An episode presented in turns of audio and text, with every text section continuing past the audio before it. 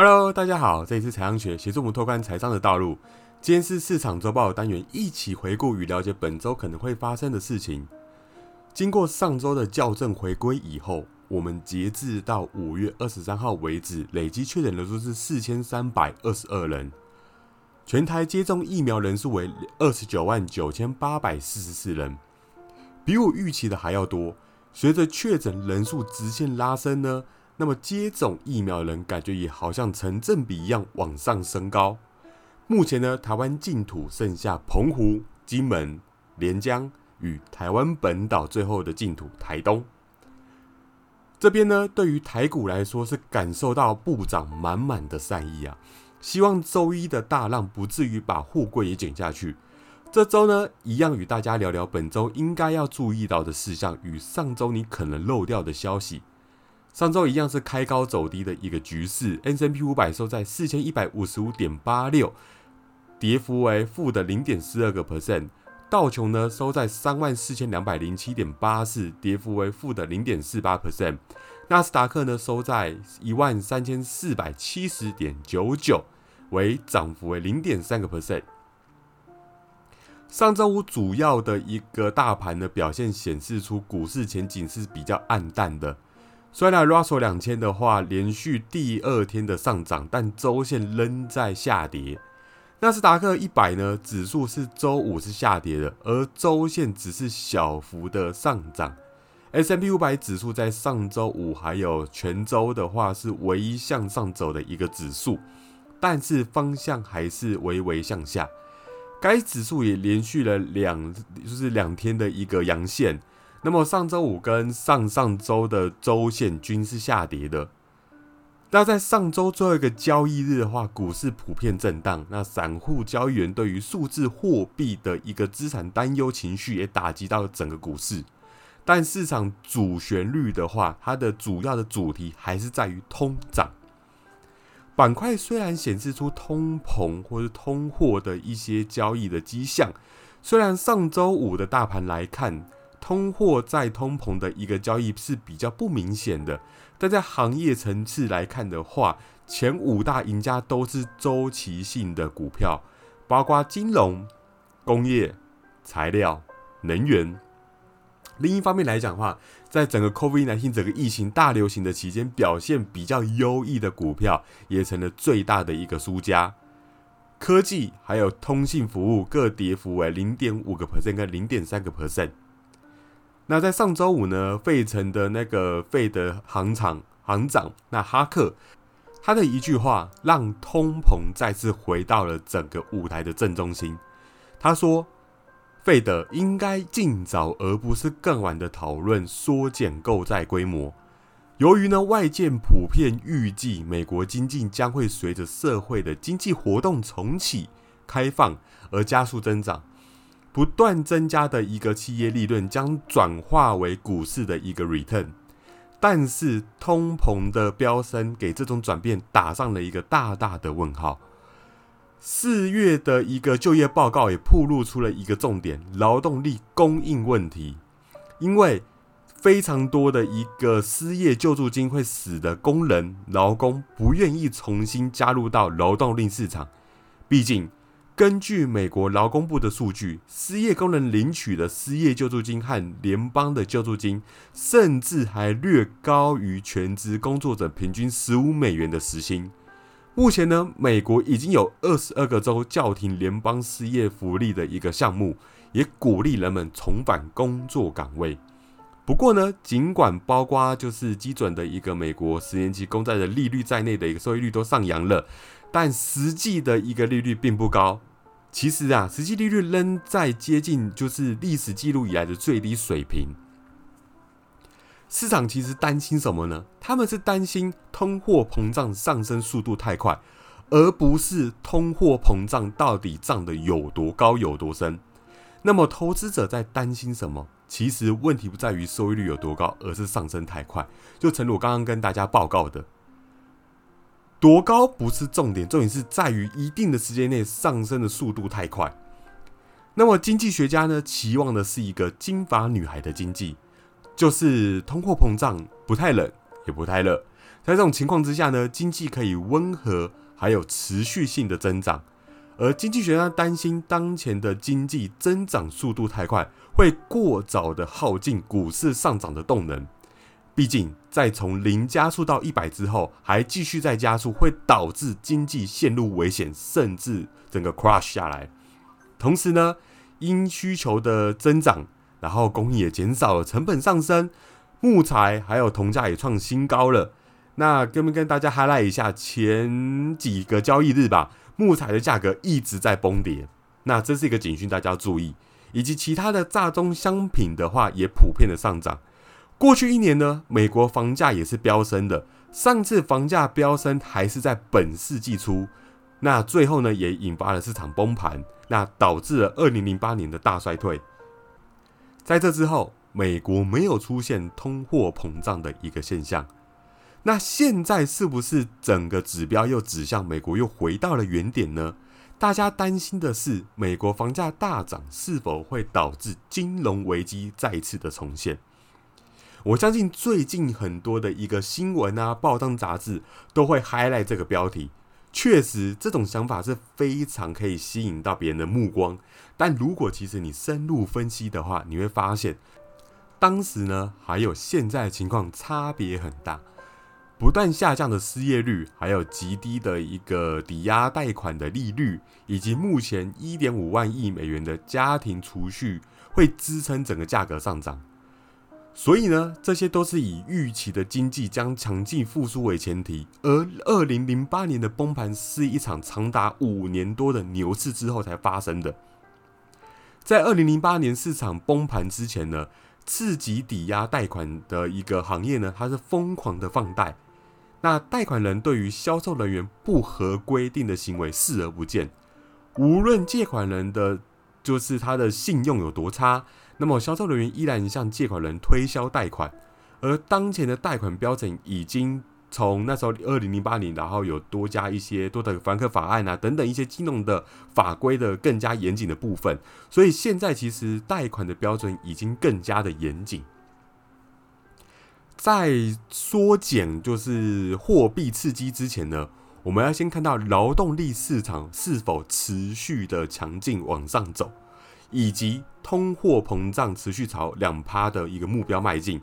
此外呢，如果真的开始讨论要减码了，那讨论应该是要和抵押担保债券有关，抵押担保证券也就是我们刚刚讲到的 M B S。 那一些经济学家也表示，考量到美国房市是极为强劲的，F E D应该有必要考虑是否继续购买 M B S。 那至于 M B S 是什么，我之后会再跟大家做提到。那 F E D 目前每月收购约八百亿美元的公债，还有四百亿美元的一个 M B S， 并把基准利率保持在接近零的水准。那我刚刚讲到了五月的话，它的就业报告也是应该还是会疲软。那么达拉斯的一个联总的银行的话，周五公布数据也显示了目前的就业成长仍然是在减弱，那也预告了一件事情，五月的非农就业成长也将是比较比较疲惫的啦。那也表示就是说，美国企业聘雇需求依然超过人力的供给，所以四月的问题会一样到五月还会再发生。所以我刚刚讲到的，如果今天在领一些失业救助金的人不重新回到劳动市场的话，那整个的经济就不会有明显的改善。那一样的，目前费德他的立场还是仍然是鸽派，虽然有两个是主张想要做一个升息，那目前还是需要看到企业有没有进一步的增聘人手，才会开始讨论到减码的部分。那我刚刚讲到了 M B S， M B S 的全名叫做不动产抵押贷款证券，也就是不动产证券化。那这一个我相信对于比较资深的投资人应该似曾相识，因为所谓的不动产抵押贷款证券 M B S 就是以前的一个次世代风暴造成的一个主因，那也就刺激房贷等等的。那将不动产的资产贷款当作抵押债券，那由具有公信力的一个担保机构发行，也卖给投资人。投资人他的收益来源是什么？他究竟要靠什么为生？它的获利来源是贷款的利息收入以及升降息的资本收益。所以投资人定位的话，其实就是站在银行的立场来收取一些放款的利息。那么不动产的价值上升或下跌不会影响到 M B S 的一个担保品的价值，最主要还是受到利息稳定性的一个影响。那讲那么多，那有没有风险呢？因为毕竟这个曾经倒过一次嘛。那风险在哪里？ M B S 的中介机构的话，几乎都有政府保证，只要房贷户的话还缴得出利息还有本金。毕竟背后的担保品的 房, 房屋啊跟土地，相对于其他各类贷款都是相对安全保值的资产，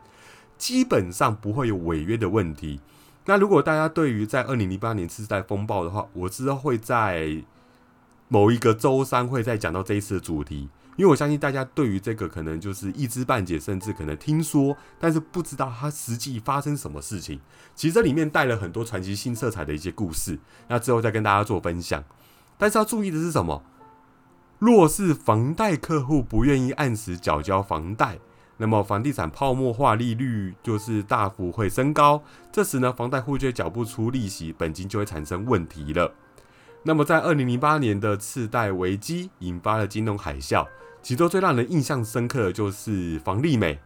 还有房地美，还有雷曼兄弟等等的。其实啊，这边跟大家讲一下，房利美跟房地美其实都有背后都有政府在撑腰啦。那当时还是倒，你就知道当时的金融状况是多么的自由，或是说多么的不安全。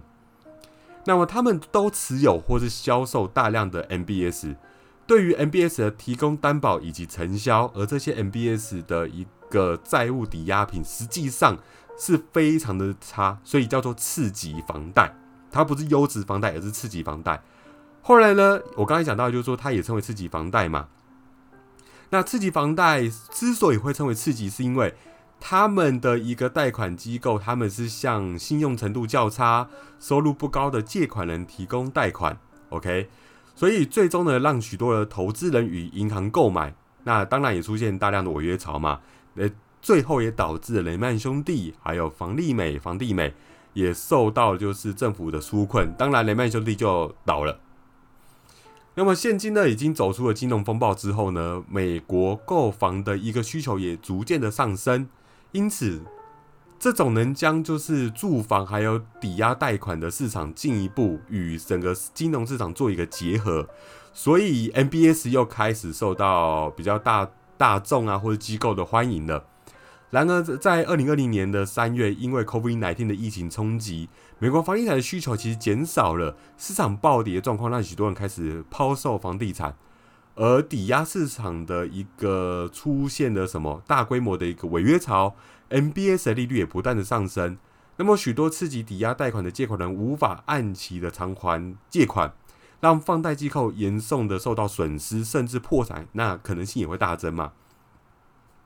所以二零二零年三月，为了不让以前呃二零零八年 过, 过去的事情重演嘛，所以F E D的话，他也宣布将实施无限量的 Q E。那 Q E 的内容的话，就是无限量的买入美国债券还有 M B S， 希望压低 M B S 的一个利率。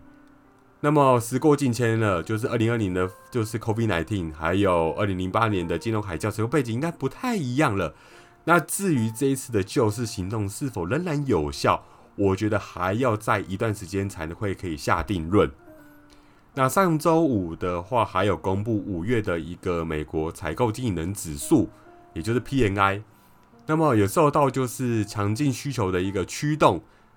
就是制造业 P M I 还有服务业 P M I 双双都写下纪录的新高，那通膨压力也随之而来。随着美国疫情的一个趋缓呢，经济重启也加强客户的信心，那么也带动整个需求也有显著的改善。五月的制造业呢，还有服务业 P M I 呢，刚刚讲到是从二零零九年以来哦，写下历史的新高。然后至于就是服务业还有制造业的一个新的订单量的话，那当然都有上升嘛。但是与此同时，受限于原物料的短缺，订单压力也创下十四年来的高位。就是我有拿到订单，可是我出不了货。即使呢商业信心也有所改善了，但是乐观情绪多半来自服务业。为什么？五月的制造业信心已经跌到七个月的低点，但是还是算算是相对高位啦。但是 部, 部分的制造业者也担心吼，就是供应的一个缩紧会导致它的一个成本生产成本上升。那成本生产成本上升的话，就会转嫁给客户。如果今天它维持它的利润不变的话，那当然这个价格就会往上走。所以商品和服务平均售价均以前所未有的速度上升哦，恐怕在未来数月之内会加剧通膨的压力，所以这点要注意。就是市场虽然讲说什么通膨通膨，那一样有些人或者说有些的一个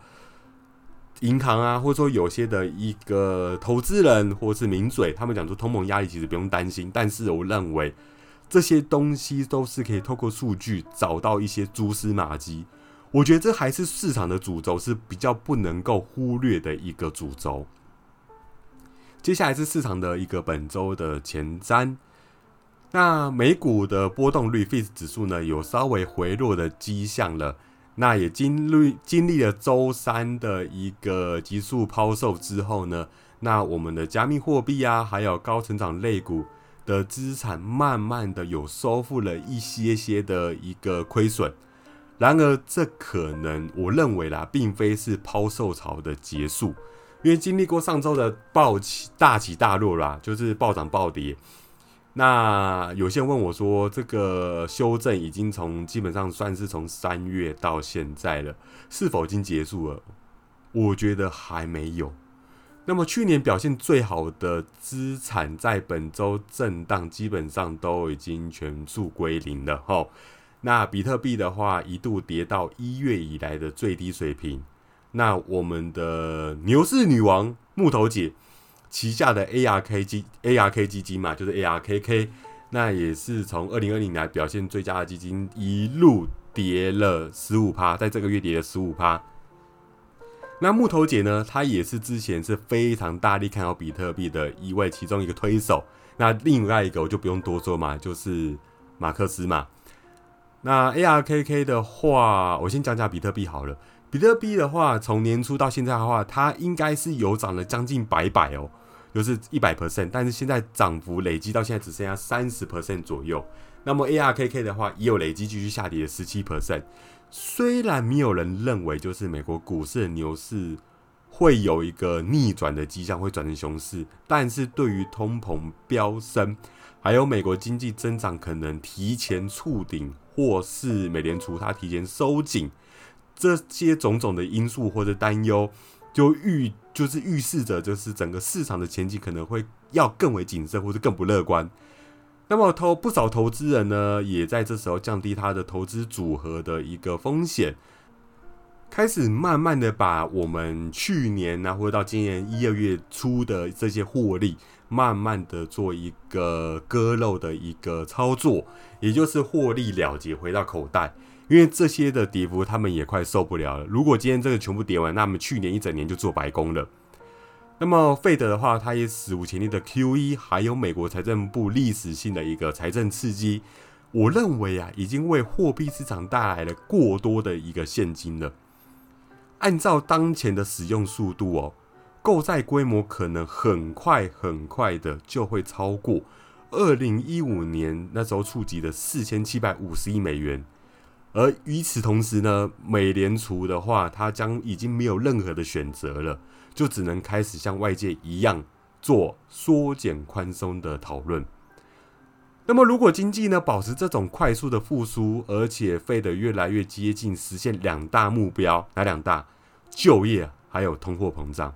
你们大家要记住哦，这两个其实就是F E D的唯二两大目标。他们就会开始考虑减少 Q E 的资产购买量。那在下一个利率决策会议的话，就是六月十七号。那趋势呢，他可能会公布一些对于 Q E 的一些想法。这边呢，根据资料显示呢，全球最大的一个资产管理公司 Blackstone 贝莱德也警告了，市场对于通货膨胀的过度反应，将是其增持股票建仓的一个要面临的一个风险之一。那么在本周早些的时候呢，虽然一季的一个财报表现非常的强，但最近科技类股的抛售已经表明了，随着经济复苏展开，市场会迎来更多的一个波动或是颠簸。那某些的分析师认为呢，最近台湾的股市在此前的抛售是一个警讯。那么有些的分析师指出呢，在短期间内，台湾股市暴跌是对于科技股乃至整个全球的成长股的一个警告信号。那么他呢是认为科技股的一个评价应该要下调至中性，不能像去年一样这么乐观，并建议的话就是要关注一些收益率不要那么高、不要那么敏感的领域啦。那这边呢，我其实推荐就是价值股还有周期性类股，像我刚刚讲到的就是建护类啊，然后金融、工业、能源、原物料等等，其实这些都是你可以现在所持有的标的。然后我总结一下，就是我对于这周的一个想法跟看法。大家很担心就是股市估值过高的问题，我认为基本上也不用太担心，呃，因为本益比应该也会下降的，因为大家担心说会不会又像是二零零就是两千年的那个科技泡沫一样，呃，我相信大家都会以过去的伤痛来去比较现在可能面临什么风险。但是我这边跟大家聊聊好了，就是尽管的话，在二零二零年整个股价大幅的上涨，然后收益率也大幅的上升，那么可能已经将就是股市的估值哦推高到至就是网络就两千年网络泡沫以来最高水平，但其中其实会有一些关键性的一个差别。S and P 五百 指数呢，在过去十二个月内飙升了 百分之七十五， 也反映出企业的盈利即将反弹的一个前景。然而，与今年第一季度的一个企业盈利增长的 百分之四十九 相比来看的话，股价的飙升反而被夸大了。刚刚讲到了、哦、股价飙升 百分之七十五， 但是盈利增加 百分之四十九。但是当前与就是我们讲说打抗泡沫的那个最大不同在于是，当时的企业利润已经见顶了，甚至连利润都没有，而现在其实是从低点反弹的一个感觉，而且现在每个企业基本面都非常的好，所以整个本益比呢，从约二十四倍降至二十二倍。虽然这个指标仍然高于历史水平，但如果以史为鉴的话，这个指标可能会在企业的收入上升时还是要往下降嘛。在牛市的第一年，随着乐观情绪蔓延，整个就是本益比往往会攀升，这是正常的。然而，随着企业的一个业绩的一些增长的话，本益比往往还是会下降，这是一个可预期性的一个走势啦。那么，投资者呢可以预见股市不会继续以同样加速继续往上攀升。所以大概就是我们这样讲哈，就是算是已经 price in 说之后可能会大涨的这个这个段落，先行提前实现这样子。但是如果我今天用技术分析来看标普五百指数的话，你就会发现哦，它正在试着去突破更高的一个水平。所以这也表示着，随着行业的表现改善，股市还是会继续往上走，只是涨幅相对于去年是比较温和了。那在此同时的话 ，S and P 五百 指数的话，技术面就是技术层面的话，它的信号是比较明显的，而且它在尝试更突破更高的高位。然后在 S and P 五百 指数跌破前一个支撑位之后的话，在上周五它也出现了一个看跌的一个形态。那如果今天这个的形态没有成立的话，继续向上突破的话，就会迎来新的一个上涨趋势了。至于有些人问我是说美元要怎么办，美元我认为目前我来观察的话啦，它从二零二零年的高位之后开始大幅往下探，那我觉得应该开始会跌升反弹，有可能会迎来新一轮的涨势。然后至于最近涨得很多的一个黄金，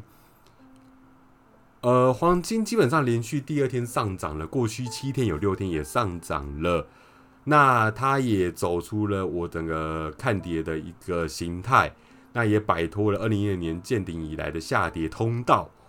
所以呢，基本上它已经突破这个通道之后的话，接下来我会认为有可能会往一九二零的那一步往上攻。那么如果整个形态成立的话，那一九二零就不在话下。最后呢，来跟大家讲讲原油的部分好了。大家知道今年以来原油涨得是非常的好，那么市场也担心就是墨西哥湾的天气令有关地区开展活动会中断，所以油价在上周五反弹了嘛。那周线也因为就是伊朗核谈判进展有状况而收跌。呃，伊朗核谈判的状况可能会使得伊朗石油重新返回市场，那也增加了原油供给，增加原油供给代表市场的东西变多，东西变多了，那价格就会下跌。所以我们来看技术线型好了。美国西德州原油从二零零八年顶部以来开始就是在整个的下跌趋势找到支撑了，但是上升的一个通道仍然受阻。当然如果有突破的话，重点有突破的话，基本上它会走出一个比较长的一个大多头。所以这一周的话，我们可以做的就是像是金融啊，或是